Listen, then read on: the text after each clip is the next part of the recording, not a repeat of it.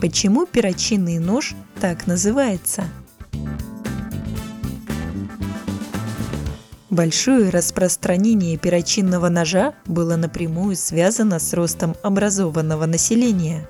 Дело в том, что до появления шариковой ручки люди в основном писали гусиными перьями.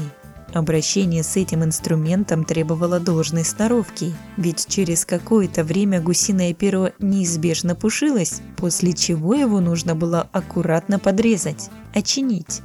Для таких нужд люди и носили с собой специальные складные ножи, которые в народе прозвали перочинными. Металлические перья для письма появились лишь в конце 17 века, но их конструкция была далека от совершенства. Тому же стоили такие перья в разы дороже птичьих аналогов. В связи с этим, вплоть до начала 20 века в широком употреблении во многих частях света оставались гусиные перья.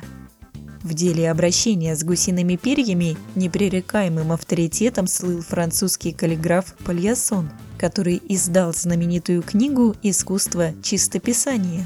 Пальясон советовал брать внешнее маховое перо из левого крыла гуся, ведь именно оно лучше всего ложится в правую руку пишущего. При очинке пера, как указывает Пальясон, важно сделать перочинным ножом правильную щель на кончике для вытекания чернил, так называемый ощеп. Его необходимо прорезать в самом начале и все дальнейшие операции по очинке производить так, чтобы ощеп находился точно посередине.